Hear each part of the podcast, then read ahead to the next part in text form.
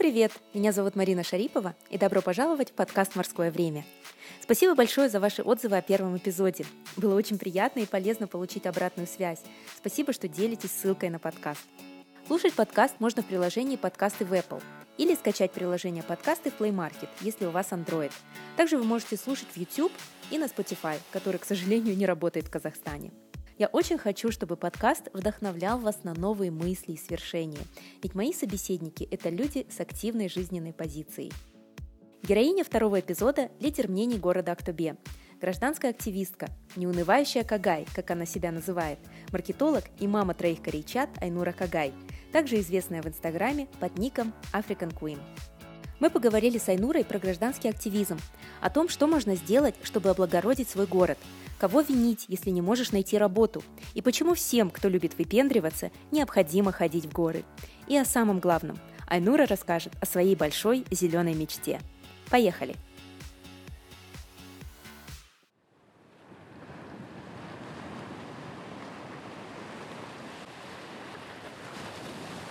Айнура, привет! Привет! Спасибо большое, что согласилась поучаствовать в моем подкасте. Несмотря на то, что сегодня выходной день, и утро, и дети, да, с утра ломятся да, дверь. сумасшедший вот. Угу. А, начинаем мы с Блица. Первый вопрос. Что ты успела сделать за сегодня? Позавтракать, посуду пере... А, как думаешь, в чем твое призвание? Мне кажется, в служении. Вот как-то кайфую я от того, что помогаю людям, и наполняюсь. Но это не такая помощь в виде, там, не знаю, благотворительности, сборов каких-то средств для лечения каких-то детей там, а больше, наверное, ну, как-то людям помогать смотреть на вещи с другой стороны. То, что, то, чему я сама научилась. Угу. Призывать их к каким-то действиям, которые будут менять их жизнь в лучшую сторону. Ну, вот я как-то может, как-то звучит немножко по-супергеройски, но банально, но вот как-то так. В служении. Мгм. Последняя книга, которую ты прочитала. Последняя книга э, «Женщина, которая легла в кровать на год». Очень смешная, но при этом в ней очень много для женщины полезного. Но она очень смешная. Она, она, ну, такой английский юмор, и мне понравился, как книгу пере... понравилось, как книгу перевели, uh-huh. потому что английский юмор, он же такой сложный, да? Uh-huh. И вот он при, при, с переводом осталась все равно книга очень смешной. То есть там столько моментов, где я просто ухахатывалась. Я слушала ее, кстати, в аудиоверсии. Mm, классно. Угу. Кого ты читаешь в соцсетях? Назови нам имена. Я, да, блин, море людей, очень много. Слишком много в последнее время читаю а, политологов разных, всяких аналитиков. Меня прям в последнее время очень сильно задевает, очень сильно трогает ситуация в стране, и поэтому читаю очень много молодых ребят, э, моложе меня, у которых, ну, которые учились там в, либо политологии, либо там экономические какие-то процессы изучали. И для меня целое открытие, что есть огромное количество молодых людей, которые настолько образованы и умны, и у них такие идеи свежие. А, как-то вот хочется побежать и присоединиться к ним, что ли. И, не знаю, что-то начать делать, как-то к действиям переходить. Это, это те ребята, которые пишут больше все-таки про страну. Если mm-hmm. раньше меня интересовала какая-то более психология, там еще что-то, я была подписана на всяких психологов, там каких-то коучей, то сейчас это все-таки больше местные ребята, казахстанцы. Угу. А твой идеальный отдых? Это сложно. Я отдыхать не умею. Я у меня проблемы вообще с тем, чтобы расслабиться и вот ничего не делать. А, ничего не делать от слова совсем. Поэтому идеальный отдых не в Казахстане, на природе обязательно. Не обязательно прям какой-то пляж, море, солнце, а вот чтобы была красивая картинка такая. Можно горы, можно леса. Вот чтобы была картинка, где ты просто визуально глазами отдыхаешь. И поменьше интернета, наверное. И последний вопрос Блица. Твоя идеальная работа? Настолько я э, за последние 6-7 лет почти не работала в найме и настолько привыкла к, к такому раздолбайскому, не знаю, образу жизни и работы в том числе. А, и мне кажется, мой фриланс, он даже не совсем фриланс. То есть он настолько как-то хаотично все. Поэтому идеальную работу я даже не могу представить. Но сто процентов это люди, команда. Я очень ну, командный человек. Мне в команде работать комфортнее. Я люблю рядом с людьми, я от них заряжаюсь, и мне с ними работать комфортно. А, одна я не, не способна как будто работать в одиночку. Поэтому, наверное, точно не сяду никогда писать какую-нибудь книгу. И могу хоть в поле работать, хоть картошку копать, наверное. Если рядом есть люди, я понимаю, зачем я это делаю, есть цель. Мгм. Круто. Спасибо. Айнура, я давно читаю тебя в Инстаграм. К сожалению, лично мы с тобой еще не знакомы. Я думаю, мы скоро это исправим. Вот. Очень И странно, да, все это? да, да, но такое ощущение, что вот все, я, я и дома у тебя была, да, и за всеми Да, да, да.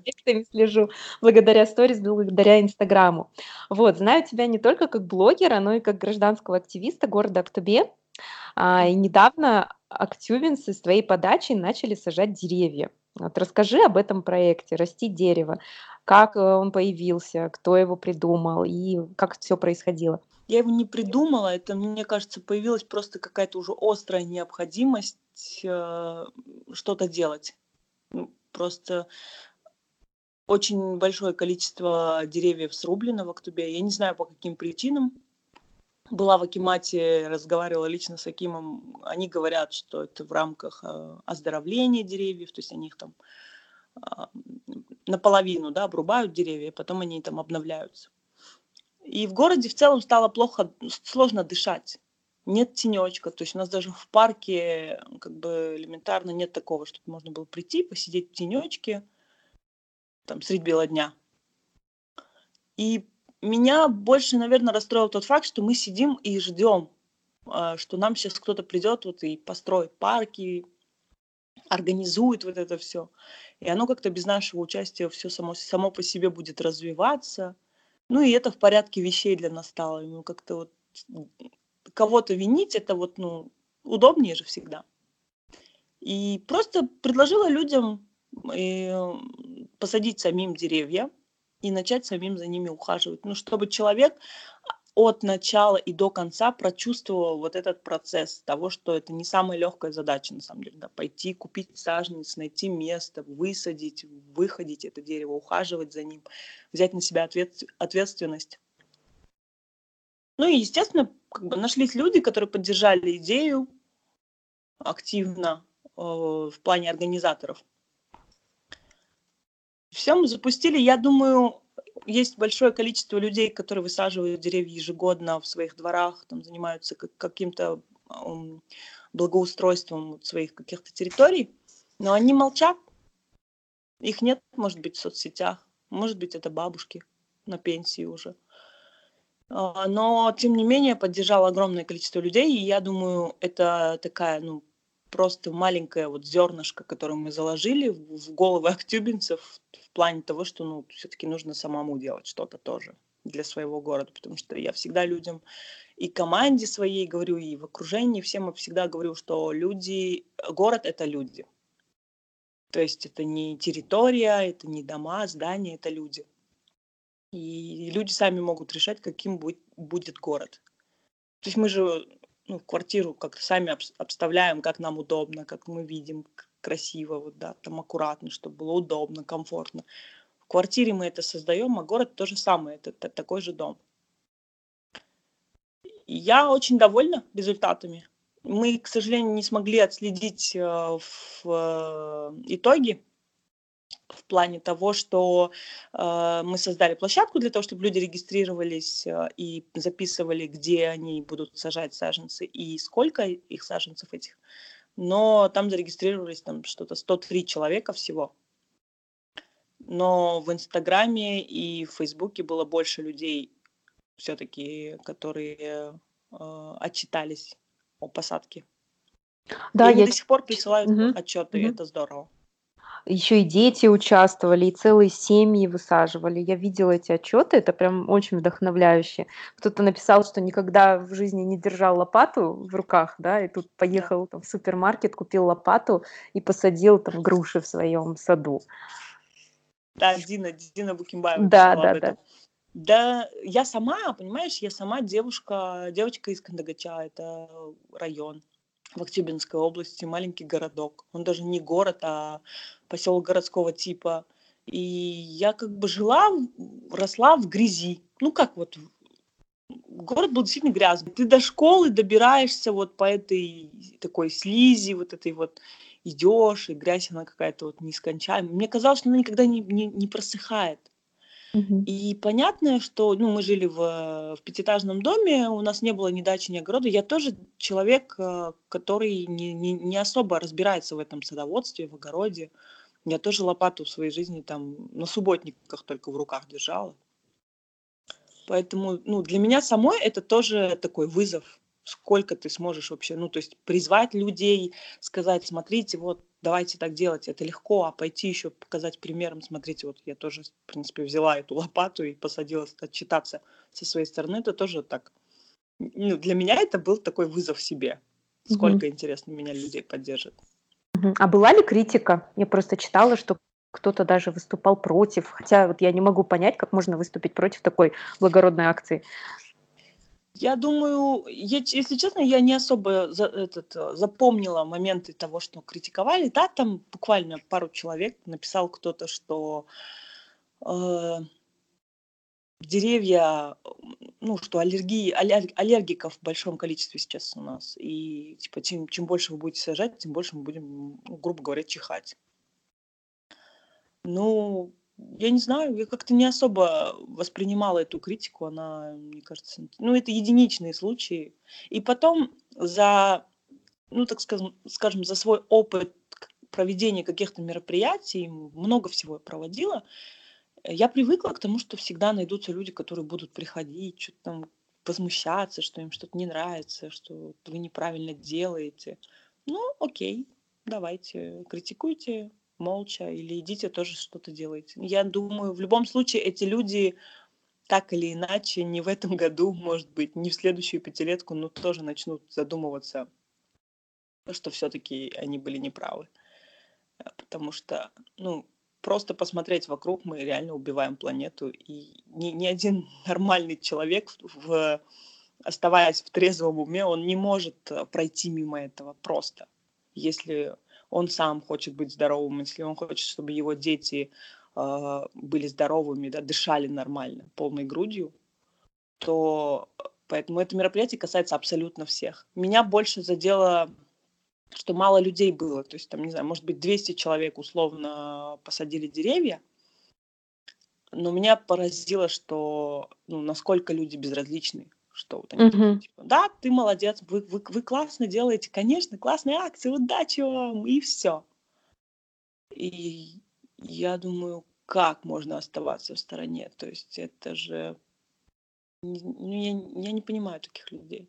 Я понимаю, когда люди не хотят заниматься благотворительностью, там, э, не знаю, не хотят бегать марафоны, да, ну, поддерживать какие-то такие мероприятия но когда это касается реально уборки территории, да, там мероприятий, которые направлены на то, чтобы э, почистить что-то вокруг себя и оставить за собой какие-то э, что-то хорошее в виде деревьев, лесов, садов, я, не, не, я это не понимаю, почему люди игнорируют это, не принимают, так скажем. Вот это моя проблема, я вот плохо это принимаю, поэтому часто могу уходить в, как в молчание. Так, типа, люди меня расстроили. Ну, понятно, они-то не виноваты, я вот страдаю по этому поводу часто. Угу. Но эта акция не будет единоразовая, она же будет повторяться еще. Она однозначно не единоразовая, конечно. Мало того, у меня есть идея, с которой я пока никуда не иду, ее не распространяю, не озвучиваю. Uh, буквально там мои близкие друзья знают об этом. У меня есть, э, вот благодаря этой акции у меня появилась мечта, хочу в Актубе построить семейный парк.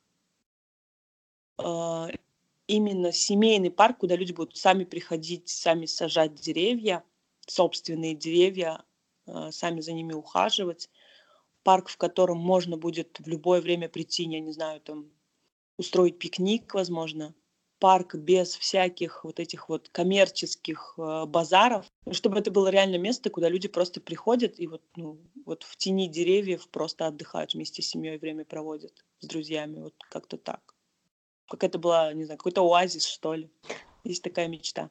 Ну, это очень крутая мечта, вообще супер. А мне кажется, вот эти люди, которые, ну, как ты говоришь, послушали, да, почитали, остались в стороне, лишь небольшой процент людей, это вот первопроходцы, новаторы, остальные боятся и ждут. Ну, то, то есть даже вот в моде, если что-то появляется яркое, то люди такие, ой, нет, я пока не буду это носить, пусть кто-нибудь другой носит. Потом, когда все уже начинают носить эти одни и те же юбки или венки, да, то и остальные тоже подтягиваются. Возможно, эти люди проснутся и поймут, что действительно, ну, как бы нужно надеяться только на себя, а не только ждать вот милости от акимата, да, от государства, что кто-то придет и посадит дерево, которое ты там легко можешь сломать, ну, потому что ты не ценишь чужой труд. Да, я согласна. Я согласна, потому что я одна из них. А помнишь вот эту волну, когда появились э, огромное количество тренингов? Угу. И и в Фейсбуке, я тогда еще в Фейсбуке была более активной, я помню, что очень большое количество людей, они ну, просто стебали вот людей, которые ходят на эти тренинги. И там тренинги разные, да, и профессиональные, как бы, ну, то есть для профессионального роста, и для там личностного роста. Это сейчас ими уже не удивишь, там кругом все мастер-классы проводят, и тренинги, и семинары, и лекции читают, и непонятно вообще, кто все эти люди. И я тоже была тем человеком, который сел и думала, господи, вот вам денег где некуда девать, зачем вы на эти тренинги ходите? Ну вот скажут они вам, там, как на Тони Робинсоне, встань там и иди, да? Вы прям встанете и пойдете. А потом столкнулась с тем, что, ну, как бы прошло там пару лет, и я тоже начала ходить на эти тренинги, поняла, в чем, в чем их польза и зачем на них нужно ходить. И там, ну, как-то это в любом случае, конечно, страшно, когда кто-то новое тебе что-то предлагает, и ты такой, да нет, я не буду в этом участвовать. И вообще, мне кажется, это бессмысленно. И слава богу, ты меняешь свое мнение, ты, слава богу, растешь.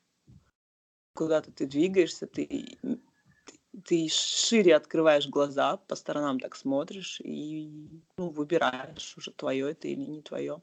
А посадка деревьев это в любом случае ну, дело каждого. То есть мне бы хотелось, чтобы актюбинцы все-таки вот жили и вот для них посадка деревьев там ежегодно, это было как в порядке вещей, как уборка квартиры, как помыть посуду.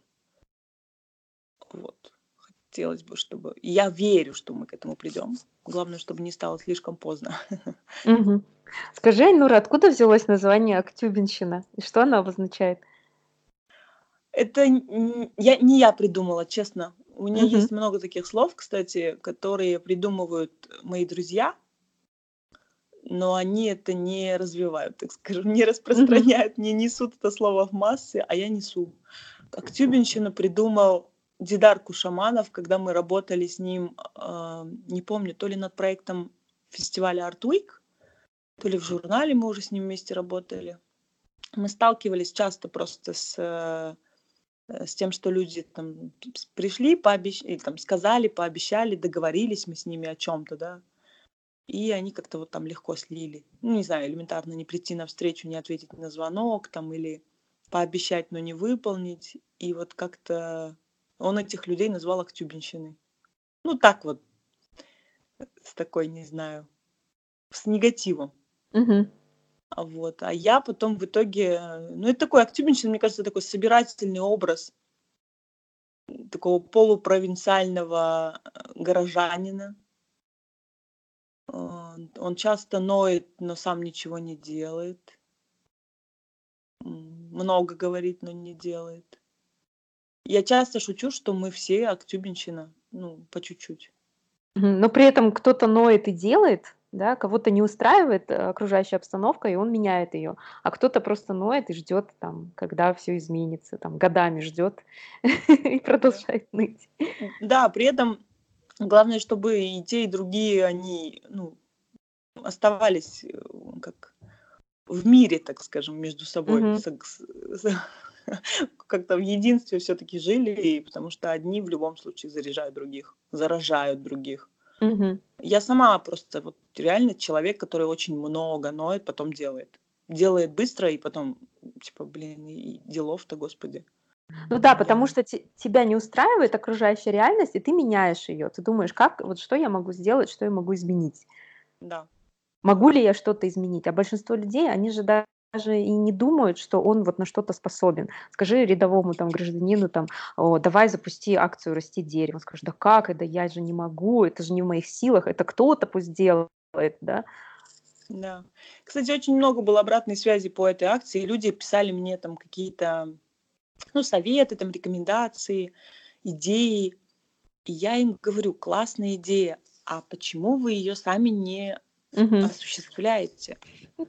И, ну и да, они говорят, ну у нас же нет столько подписчиков, ну как бы у меня, у меня нет столько знакомых. Я говорю, ну пять друзей есть? Есть. Там, пять родственников, которые вас поддержат, найдутся?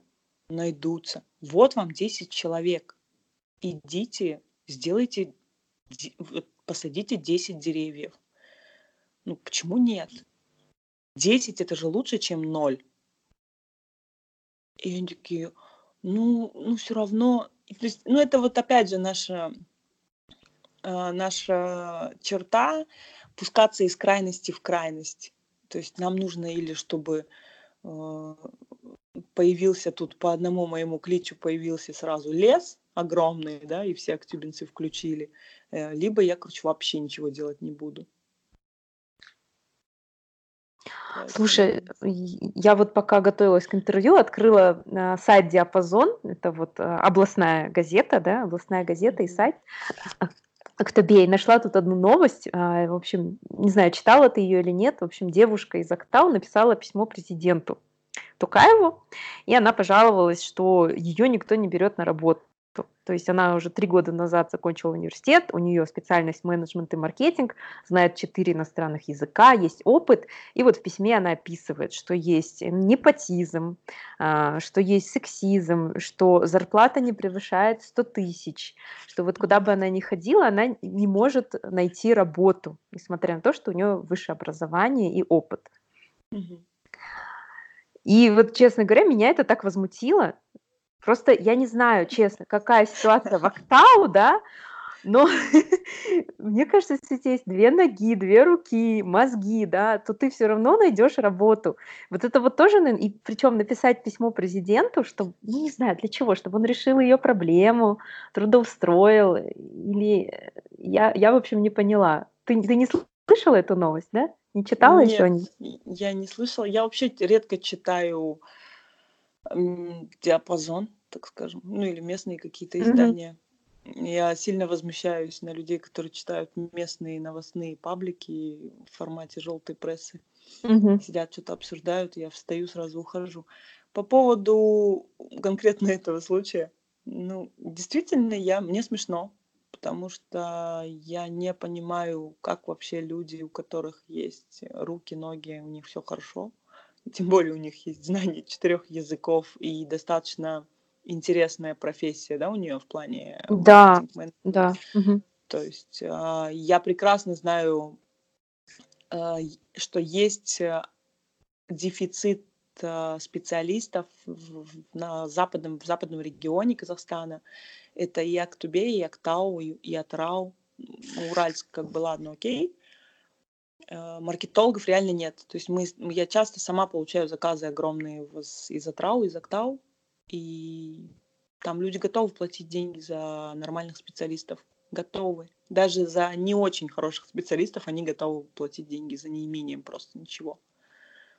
Поэтому я в целом меня, меня в принципе очень сильно раздражает э, вот эта психология жертвы, когда нам обязательно нужно, чтобы кто-то ходил и решал наши проблемы. Вот нам почему-то всем, не знаю, это, наверное, какая-то ментальность. Ну, есть же у нас такая черта у казахов. Нам нужно, чтобы кто-то нас как-то пришел, спас, сказал, как нам жить, куда пойти, на работу сходить, на собеседование. Или вообще классно было бы, если бы за нас уже договорились и устроили нас на работу. Я не понимаю и раздражаюсь, наверное, потому что я сама э, ни разу никуда не обращалась, чтобы меня кто-то там, не знаю, да мне и работать-то никогда не приходилось искать. Меня всегда работа находила сама. Всегда. И я не, не знаю, это просто... Я, ну, я согласна поддерживать, а возмущают такие истории, когда люди говорят, ну нет работы. В моем окружении тоже есть несколько людей, у которых хорошие мозги, хорошее образование, очень хорошее образование для Актубе, можно даже так сказать. Но они не могут здесь найти работу потому что вся, а, все, что они находят, им кажется, что это не, недостаточно э, высокооплачиваемо, недостаточно там, по условиям или недостаточно компетентен работодатель, как-то, ну, даже так. То есть а, проблема не в том, что нет работы, а в том, что работа их не устраивает. Они считают, что она их недостойна. Выходит так? Да, да, это, это, ну, это же, как бы, я не знаю, это же тоже какое-то высокомерие. Это, это как вот, не знаю, этих детей мама с папой как растили в детстве? Ой, козам, это, слушай, вот ты вырастешь и будут тебе платить миллион тенге просто хотя бы, чтобы ты приходила в 9.30 на работу – как вот, я не знаю, что в голове, вот насколько это надо себя так переоценить, чтобы вот сидеть и говорить, что вот, вот эти ребята, они недостойны, чтобы я у них работал. Давай вот абстрагируемся хорошо и ну вот для наших слушателей, у которых есть такая проблема, вот какие первые шаги ты бы посоветовала сделать? Допустим, выпускник вуза, да, там с дипломом, с образованием, с знанием там нескольких языков. Вот что нужно делать в первую очередь? Что бы ты посоветовала? Я бы, честно, шла бы на любую работу. Ну, по специальности, по э, тому направлению, да, в которой у тебя есть образование. На любую работу с, с максимальным каким-то окладом. Я бы прям соглашалась и шла. Мало того, у меня даже сейчас иногда возникает мысль, что я бы, наверное, устроилась куда-нибудь на бесплатную практику в какое-нибудь крутое агентство, просто чтобы пойти и мне там пошевелили мозгами, чтобы у меня появился какой-то опыт новый. Угу. Не знаю, в этом плане у меня тоже не было так, что я могла работать на любой работе, да, с минимальным окладом, потому что у меня там есть какая-то, не знаю, подушка безопасности в виде родителей, там, в виде жилья, может быть, которые, с которым мне не нужно платить.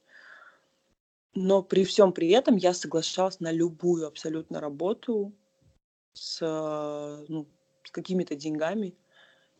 И я шла туда, понимая, что я иду не за деньгами, а иду за тем, чтобы обрасти контактами, завести новые знакомства, научиться чему-то, мне всегда импонировали люди, которые зовут меня на работу. Ну, то есть вот если я вижу в этом человеке, мне он нравится, как вот, вот мне прям, я прихожу на собеседование и смотрю на человека, думаю, вот я бы хотела научиться вот так вести собеседование, да, там какие-то э, навыки переговорщика у него, и мне прям нравится. И все, я иду к нему на работу просто, чтобы этому у него научиться.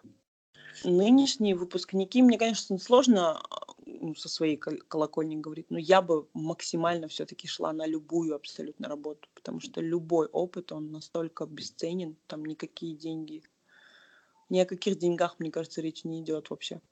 А к тебе часто обращаются, что Тайнура, помоги, научи, стань моим ментором, устрой меня, возьми меня к себе. Да, есть такое, есть такое. Я очень много, я, я в такие моменты тоже, меня это бешенство приводит, честно. Угу. То есть, ну, стать ментором, или как правильно, угу. это одно, но искать для человека работу. У меня мама часто мне говорит, ну там у казахов же развито вот, родственники куда-нибудь от, откуда откуда-нибудь из поселков. Помоги пристрой. Казам у тебя же много контактов знакомых. Может кто-то там что-то? Я говорю нет. Я не буду никому звонить, ни, ни, до, ни за кого договариваться не буду. У меня мне, в принципе, неприятен тот факт, что я вот кому-то вот в таком виде помогаю. Но вчера буквально я звонила, есть э, у друзей вакансия сейчас, вот она открытая, и они долго уже ищут человека. Там тоже свои минусы в плане люди приходят, люди назначают собеседование, на них не приходят. И когда приходят, э, они не хотят ничего делать. И мало того, что они не умеют ничего делать, не соглашаются на средние зарплаты актюбинские. То есть это тоже проблема для работодателей. Я, я представляю, если бы ты, Марина, задала этот вопрос кому-нибудь из работодателей, они бы, наверное, очень громко смеялись, истерично, потому что вот, вот этот вопрос э, люди, есть огромное, огромное количество людей, которые ходят по улицам и не могут найти работу и сокрушаются по этому поводу. И есть вторая вторая группа людей, работодателей, которые не, могу, не могут найти хороших специалистов вообще во всех областях. И вот это странно для меня. Я вчера для знакомых вот искала девушку на, ну, администратора в coworking place. Позвонила, впервые в жизни сама искала вот так, позвонила в руководителю дома мамы. Я просто знаю, что в доме мамы живут э, молодые девчонки, которые нуждаются в работе и предложила им кому-нибудь сходить на вот это собеседование. Впервые, наверное, в жизни кого-то захотела пристроить куда-нибудь. Но опять же, чтобы это был нуждающийся реально в работе человек, чтобы была для него какая-то ценность. И итог? Или ты еще не знаешь итога? Я не знаю, еще не сходили, кажется, девочки на собеседование, но хотелось бы именно вот им помочь. Ну, то есть угу. просто есть огромное э, ну, не знаю, вот молодежь, она сейчас такая, все-таки они больше на родителей, на, родительскую поддержку надеются. И они, мне кажется, вот хотят работать просто вот чтобы работать, просто чтобы там дома не пилили. Но в целом знаю огромное количество людей, которые просто не работают, и им там по 25, по 26 лет они не работают. Я не знаю, как они живут, как, в принципе, можно в 26 лет сидеть и у мамы с папы денег просить. Поэтому, если кто-то нас сейчас слышит и у него проблемы с трудоустройством, ребят, у вас проблемы не с трудоустройством, у вас проблема в голове, скорее всего. Ну, скорее всего, этому человеку выгодна эта ситуация, и у, да. него есть какая-то скрытая выгода. Вот да? буквально вчера и в сторис случайно вот я запустила опрос по поводу дела своей жизни. И очень да, ты, ты, ты видела, сколько было ответов, э, что людям страшно, что им страшно, и что а, они говорят, я выбрал не ту профессию, а, мне жалко там время, а, мне кажется, что стабильность это лучше. Вот. Близкие и, не поймут. Да, близкие не поймут, и я там, вдруг у меня не получится. Ну, как бы блин, ну не получится и не получится, да, но ты же не умрешь от этого, но зато ты попробуешь, вот. И я поэтому дала список книг людям, потому что не, не для того, чтобы они прочитали книгу и, сказали, и сказали, вот, все, супер, я там меняю профессию, увольняюсь, там, да, что-то делаю, там, ухожу во фриланс. Просто чтобы они сделали одну маленькую вещь, вот что-то поменяли. Лично мне это помогает, хоть тоже вот как ты говоришь, над тренингами люди смеются, там, над книгами смеются, типа, о, эти бизнес-книги, это все там лохотрон, да, ну, как бы, да, они себя не сделают там руководители, если ты вообще к этому не готов, но они помогут тебе вот хоть какую-то маленькую-маленькую вещь, вот какой-то тумблер в своей голове э, переключить. Переключить. Да, но при этом люди мало читают. И вот я тоже постоянно говорю, читайте, читайте, это же вообще, это ну, практически бесплатно. Это вот опыт людей, которые к вам переходят бесплатно. Да. Это реально возможность бесплатно путешествовать, бесплатно э, расширять гра- границы своего мозга, расши- э, бесплатно обучаться. Я тоже не понимаю, как можно не читать, так скажем. У нас э, вот этот момент, ну, возвращаясь к твоим сторис, да, mm-hmm. это то, с чем я сталкиваюсь последние ну, типа, не знаю, пять лет, наверное, общественное мнение. Угу. И это же просто какой-то психоз массовый. Мне кажется, что люди живут, боясь, что им кто-то что-то скажет. Я себе сама, ну там, достаточно часто ловлю на том, что типа я это сейчас сказала, потому что я боюсь, что мне кто-то за это осудит, или там не сказала, или не сделала, или я действительно вот так считаю. То есть ну, это же это, это ведь реально огромная проблема целых поколений, нескольких причем. То есть это моя мама в этом живет, а моей маме 62 то она каждый раз переживает, что скажут нам ее родственники, что-то еще. Э, этим страдают, ну, мои там, да, ровесники, которым 30-35. И молодое поколение в том числе этого боятся. Они прям живут, и вот что скажет там подруга, парень, мама, отец. И все. И оно поэтому остается на таком уровне, что мы остаемся на нелюбимой работе, а, не знаю, в несчастливых браках, возможно, в, не в том окружении, боясь просто из него выйти. А, а из этого вытекает куча, в принципе, других проблем. Хотя, казалось бы, просто надо к себе обратиться, что важно для тебя, что ты сам для себя хочешь. Ну вот смотри, дети маленькие, да, они же очень явно заявляют о своих желаниях. Также они же вообще там, ну, ни на кого не смотрят, там, где они, что они. Значит, как, и в какой-то момент происходит вот эта перестройка. Мне кажется, это когда они идут в школу. Вот там вот, вот насаживается этот и общественное мнение, и страх, да, потому что все в страхе. У меня ребенок пошел в первый класс, и я вижу, что дети в страхе учителя в страхе, завучи в страхе, директора в страхе, все боятся. Родители, родители, родители самые вообще забитые существа, по-моему. Да. Вообще, я, я уже ничего не пишу в чаты, я просто наблюдаю. Я, кстати, вот к этим чатам очень э, спокойно отношусь сейчас. В последнее время раньше меня прям так бомбило. Угу. Ну, я молчала, но меня бомбило. Угу. А сейчас я в целом просто мимо прохожу, просто пролистываю недавно вот этот яркий пример был, когда э, мой ребенок учится старше в пятом классе, и он попросил покрасить волосы ему. Он захотел стать uh-huh. белым. Uh-huh. Не знаю, веяние кей-попа или еще чего-то, но, в общем, он решил покрасить волосы. Мы ему не запретили, мы разрешение дали. Покрасил он волосы, скинул фотографию в чат класса, где сидят его одноклассники, и Э, там посыпались э, насмешки. Ну, не сильно, так скажем так, обидные, но какие-то были обидные.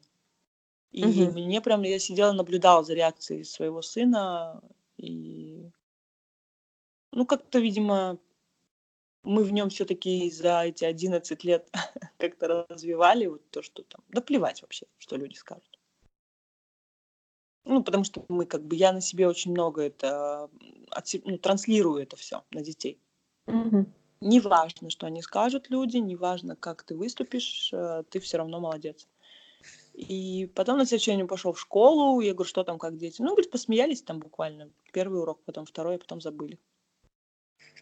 Вот. Ну, то есть, действительно, всем, по сути, это всем плевать. Да.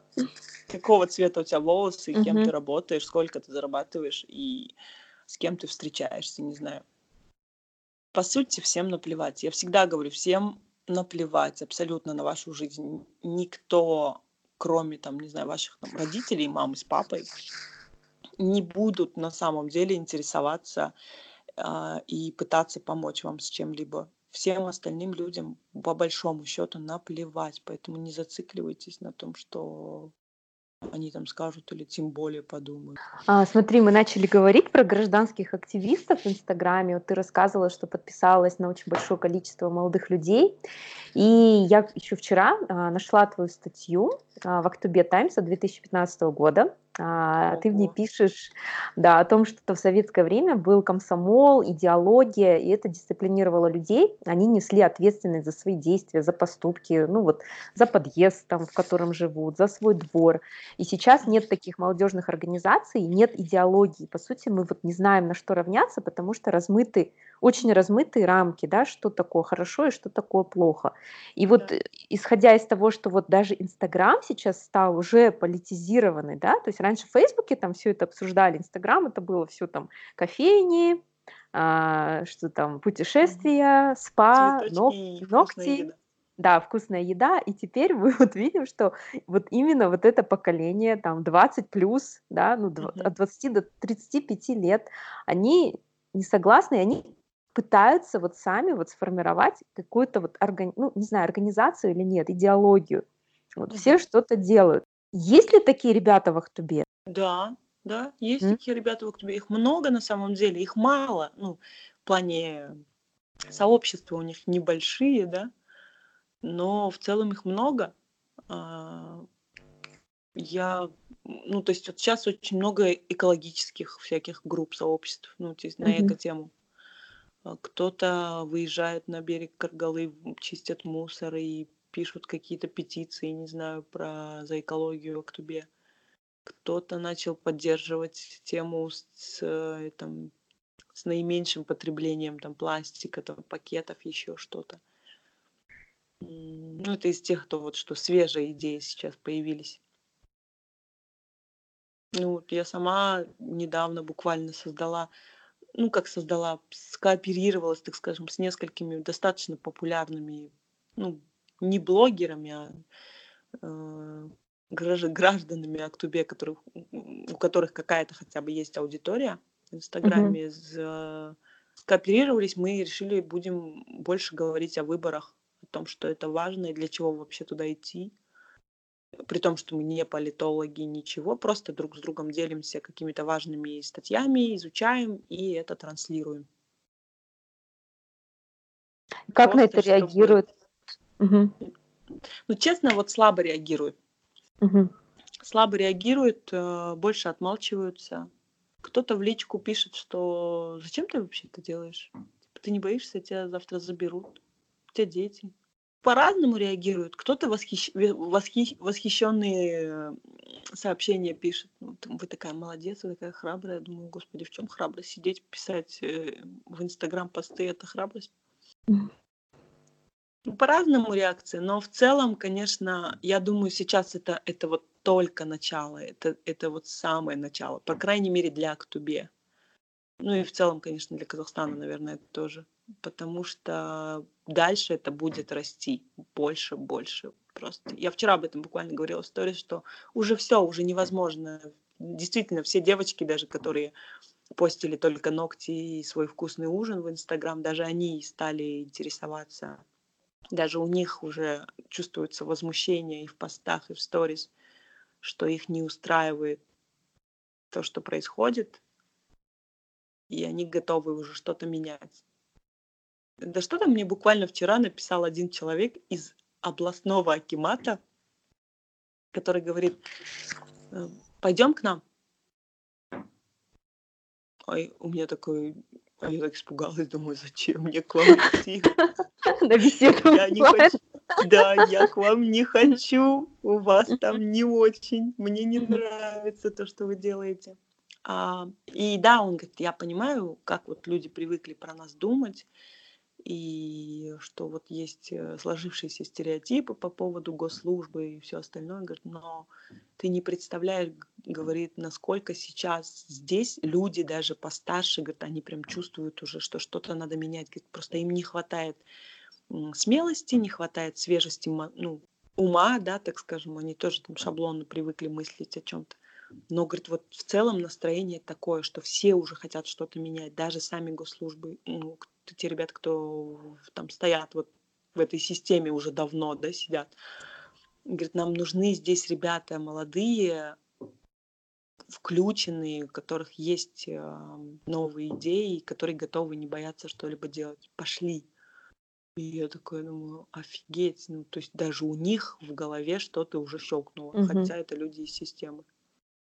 Угу. А ты не думала о том, чтобы ну, в Маслихат пойти? Ну, думала, честно, несколько угу. раз. Ну, не, не настолько серьезно, чтобы даже пойти заявку подать. И несколько партий пыталась, кстати, меня к себе вербовать. Не нурутановцы, конечно, нет, а им такие, как я, не нужны. И они говорят, ну, типа, да, ты вот одна сама по себе, ты все равно столько не сможешь, давай к нам присоединяйся, и вот от официального какого-то э, лица уже можно будет что-то больше делать. Но это ведь ограничение. То есть это административные ограничения, да, это какие-то правила уже, которым нужно будет подчиняться. И меня это пугает. Хотя, да, я понимаю, что там, наверное, есть у человека больше уже как-то возможностей, ресурсов, наверное, что-то там больше делать. И, в принципе, прислушиваются к тебе уже большее количество людей, нежели просто твои подписчики. Ну, пока нет. А, слушай, Нура, я вот у тебя в Инстаграме прочитала недавний пост был «Все беды от баб, поэтому в стране такой бардак». Это я подумала после прочтения предвыборной программы кандидатов в президенты. И вот ты живешь, ты по своему образу феминистка, по образу жизни, и ты пишешь «Все беды от баб». Что ты хотела этим сказать? Или как, как что, что значил этот пост? Ну, я не, не, не совсем, честно говоря, себя причисляю к феминисткам, хотя мне нравится много из того, что ну, феминизм пропагандирует. Ну, такой здоровый феми- феминизм, да? Угу. А не вот эти вот э, заскоки. У нас много же людей, которые передергивают. Я до сих пор не определилась, короче, с кем я. С феминистками или, угу. или нет. Вот. Но я... Ну, это было, на самом деле, это был шуточный пост, потому что я, я думаю, женщины, они ну, импульсивные, вот это вот эмоции, они через край, вот это все бьется, и мы часто можем напортачить много чего, мне так кажется. И это я про себя, наверное, больше писала, что ну вот э, что-то там напридумывала, быстро какие-то выводы сделала, может быть, даже что-то там поскандалила, наехала на каких-то людей, не знаю, может, на близких как-то. А потом сидишь и думаешь, а зачем? Ну, ты, я, я пытаюсь в последнее время себя тренировать на то, чтобы досчитать сначала до 10, а потом начать думать, uh-huh. что uh-huh. меня сначала отпустило. Но пока плохо справляюсь. Ну, то есть там уже, наверное, 20, 30, 40, 100, да? Да, да, Мне, мне, если стандартному человеку, обычному человеку ну, с таким темпераментом, спокойным, так скажем, нужно там до 10 досчитать, то мне, наверное, до 100 нужно досчитать. И желательно, чтобы в это время вокруг никого не было. Да. Если даже Чингисхану достаточно было 10, да, то нам нужно Да. Да. Согласна. Я вот, кстати, не помню уже в какой книге прочитала, буквально на днях, о том, что а, на Руси а, офицерам а, нельзя было отвечать на письма о дуэли в течение суток потому что вот в пылу там гнева они могли, да, да, выйду на дуэль, да, там пойти перестреляться, то есть необходимо было подождать сутки и только потом ответить на вот эти вот оскорбительные письма. Вот мне кажется, вообще идеальная практика. Да, крутая практика. Я ну, действительно так.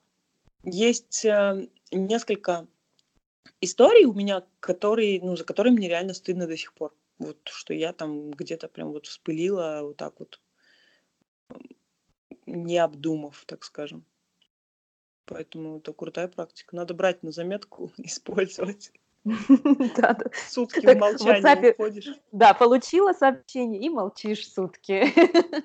Не отвечаешь. Класс. А там, ну, кстати, эти, э, этим самым можно еще там человека доводить, потому что... А, да. тебе не ответили а, на какой-то, ну, нет реакции никакой. Меня это очень сильно всегда бесит, когда я что-то на, ну, написала там, и ты прям ждешь, сидишь, изводишься, а тебе ноль эмоций в ответ. Угу.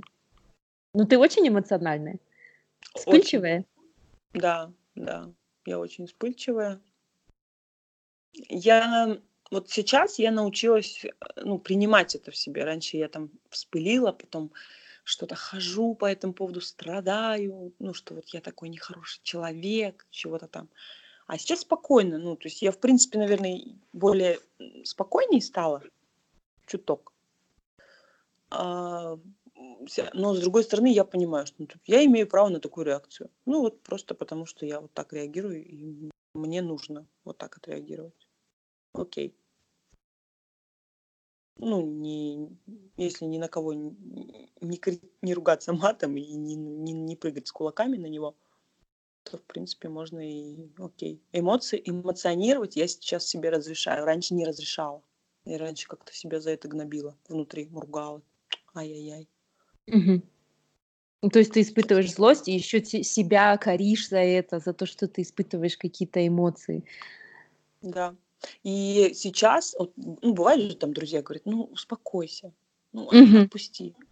Нет, я говорю, нет, я не буду отпускать, я хочу сейчас позлиться. Я себе разрешаю позлиться, я хочу вот прожить вот эту эмоцию, позлиться, погневаться, не знаю, там, выпустить пар, а потом я посижу и подумаю, что мне с этим делать. Пока вот я сейчас, вот, вот этот час, два, три, я буду злиться. И никто мне не, не смеет указывать, злиться мне на это или нет. Потому что это я только решаю, как мне на это реагировать. Анюра, если бы я спросила твоих друзей о том, а, какая ты, как думаешь, что бы они ответили? Не знаю. Наверное, бы больше все-таки было положительных каких-то отзывов. Мне часто мои друзья делают э, комплименты. Вот э, именно комплименты по э, ну, по моим каким-то действиям. Часто очень получаю.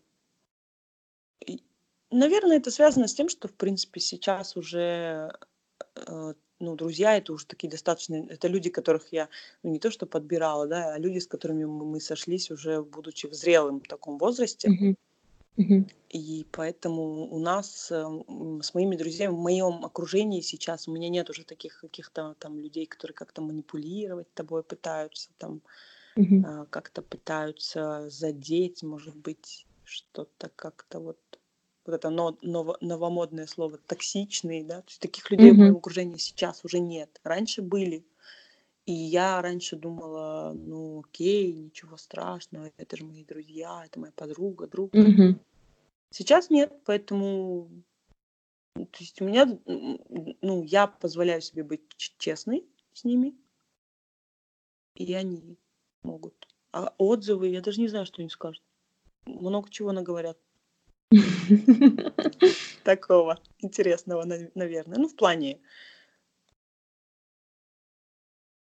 плане того, что в дружбе, я не знаю, я, я часто говорю, я плохой друг. В плане того, что я забываю, э, там, дни рождения не помню, какие-то такие вещи. Вот я в этом плохой друг. А в целом, как о человеке, я думаю, будут положительные отзывы. Ха-ха-ха. А, Айнура, давай а, поговорим о тебе. Кто такая Айнура Кагай? Кем ты себя сейчас ощущаешь? То есть понятно, что у нас есть какие-то там социальные роли, профессия, да, там а, должность. Ну вот сама себя на данном этапе, в этом возрасте, кем ты себя ощущаешь? Какой точнее? Это сложно для меня прямо сейчас, потому что я последние полгода, наверное, пребываю в таком состоянии, я не знаю, я его называю переход, переходный возраст. А, У меня, видимо, накрывает какой-то, не знаю, вторая волна кризиса 30-летия или чего-то там. Э, Когда я себя действительно не вижу а, нигде. То есть э, там буквально каких-то полгода назад я себя могла видеть в качестве там вот кто я, какую роль я выполняю, и куда я иду, и чем я хочу заниматься, и как вообще я там себя вижу через год, через три, там пять лет. И а сейчас у меня так, ну, такое состояние, я просто спокойно как-то проживаю, так скажем, жизнь в Актубе. И как-то вот у меня такой процесс сейчас накапливаю, накапливаю. Поэтому, наверное, конкретно ответить на этот вопрос я вот просто не готова даже. Потому что, ну, как-то вот такой сложный период, и я сейчас не чувствую себя ни там какой-то там матерью, прям вот так вот, чтобы в полном смысле слова. Не чувствую себя как-то в профессиональном, в профессиональном отношении, не могу точно сказать, кто я. И у меня вот такой внутри каждый день какой-то диалог я с собой веду, куда, зачем, что происходит. А, такой переходный возраст, я его так называю. Единственное, что я сейчас четко, ну, более мне как-то, видимо, время появилось из-за того, что я отказалась от многих проектов, и, и еще чего-то. Я сейчас больше начала обращаться в, в семью, в детей. Mm-hmm. И мне вот как бы, ну, там, ну, упустила я какие-то моменты за, там, 2-3 года. И мне сейчас вот больше хочется с ними смотреть, что они хотят, чем я могу им помочь, чтобы у них вот было более устойчивое положение, чем у меня, да, в 33 там. И я смотрю туда больше. Я сейчас, наверное, просто спокойная 33-летняя мать троих детей. Вот так. С, с проснувшимся таким э, с проснувшейся внутри гражданской активности в плане гражданской позиции, так скажем, у меня больше туда я сейчас почему. Если про то, что надо себя загрузить какими-то проектами, чтобы не страдать фигней, а потом думаю, нет. То есть это, ну, вот, вот сейчас это для меня важно, чтобы вот поговорить с самой с собой. Я ну, в 33 реально не так много людей, мне кажется, могут себе позволить остановиться и поговорить на диалог сам себя вывести и сказать, окей, ты кто? Зачем вообще ты здесь сидишь и что ты делаешь? Что ты хочешь делать? Вот прошлым летом а, вы с друзьями и с мужем поднялись на гору Казбеги на высоту 5330 метров над уровнем моря. И ты тогда написала, а, гора научила меня не выпендриваться. Ну, это я перефразирую, да? Расскажи об этом Нет, восхождении. Прямым текстом так написали мы. Угу. Расскажи об этом восхождении. Гора научила не выпендриваться, мы сказали, когда мы сходили на Эльбрус. А, точно. Угу.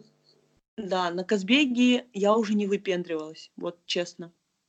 Потому что я уже знала, на что я иду, куда я иду, как сложно это будет. И на Казбеге меня штормило, я хотела отказаться на, от восхождения, остаться в лагере на 3600. Вот. И... Ну, это сложно, восхождение это сложно ну, как бы есть люди, которые будут говорить, что это легко, ну, там, забежал чего-то там.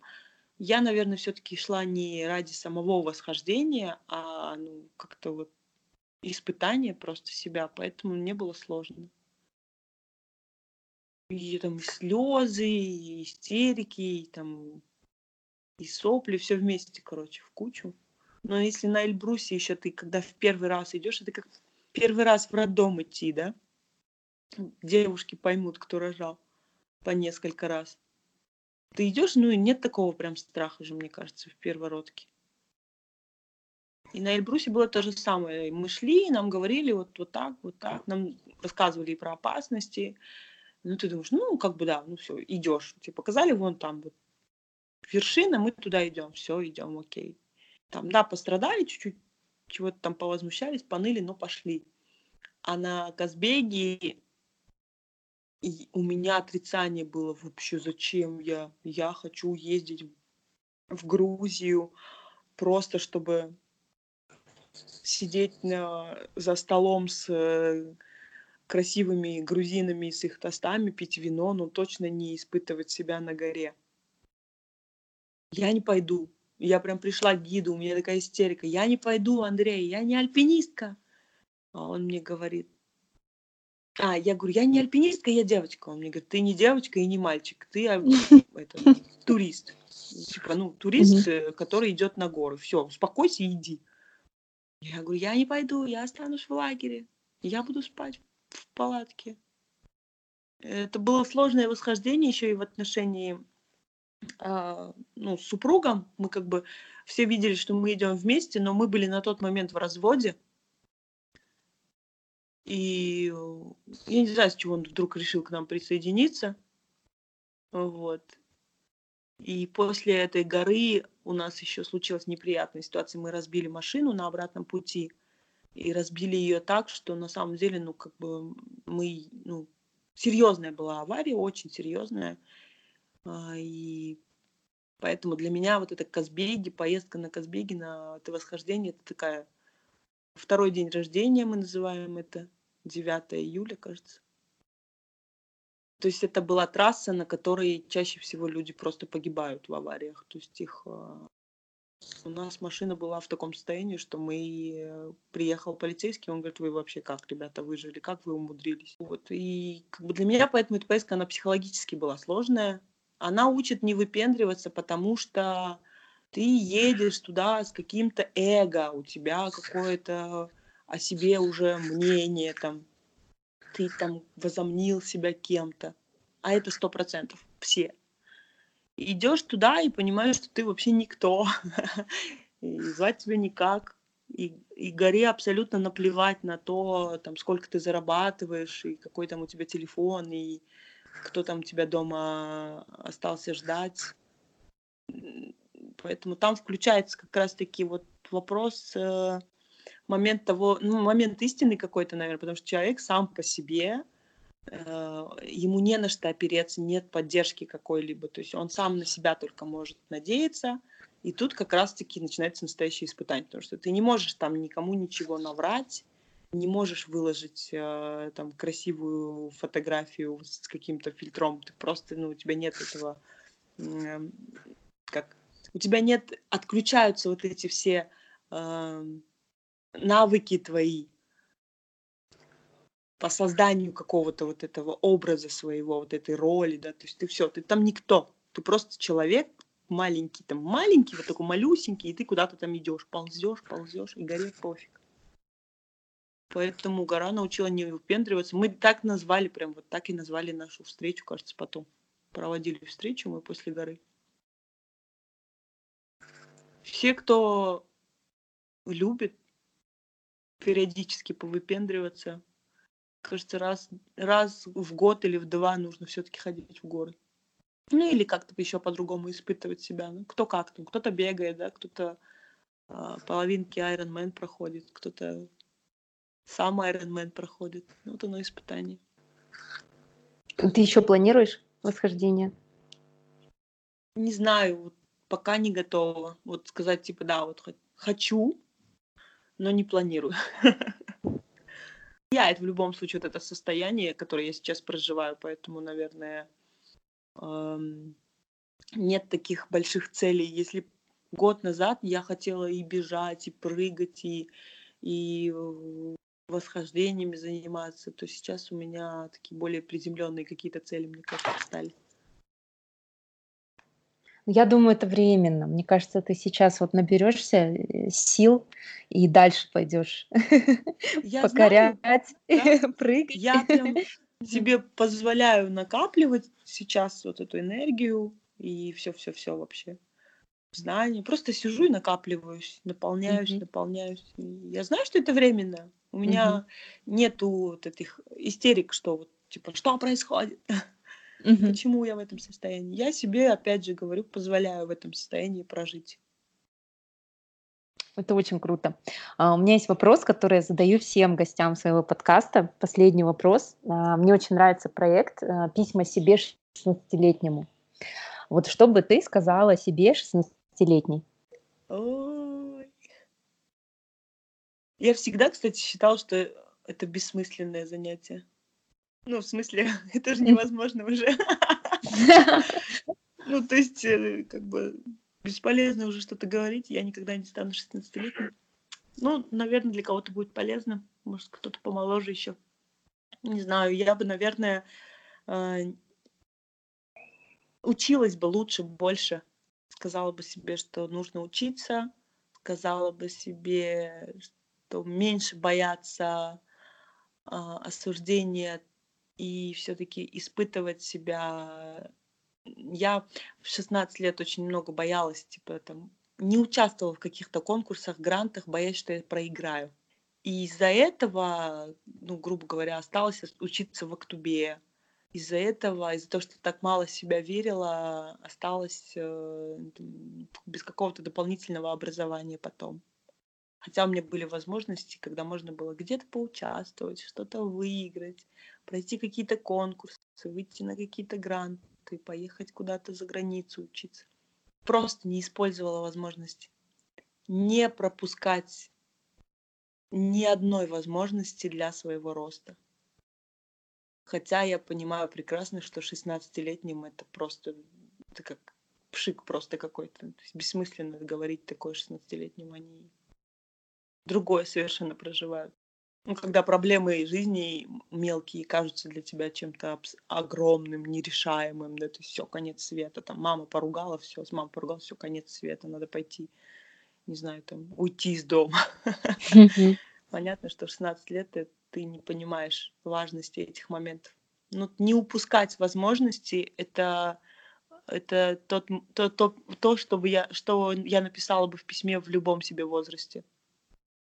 И год назад, если бы я могла себе это сказать, я бы то, и, именно это сказала бы. И 5, и 10, и 15 лет назад сказала бы то же самое. Не упускать возможности. А их море просто.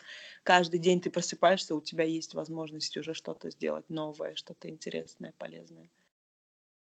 Что-то сделать, чтобы дальше расти. Каждый день есть эта возможность. И это круто. Спасибо, Айнура.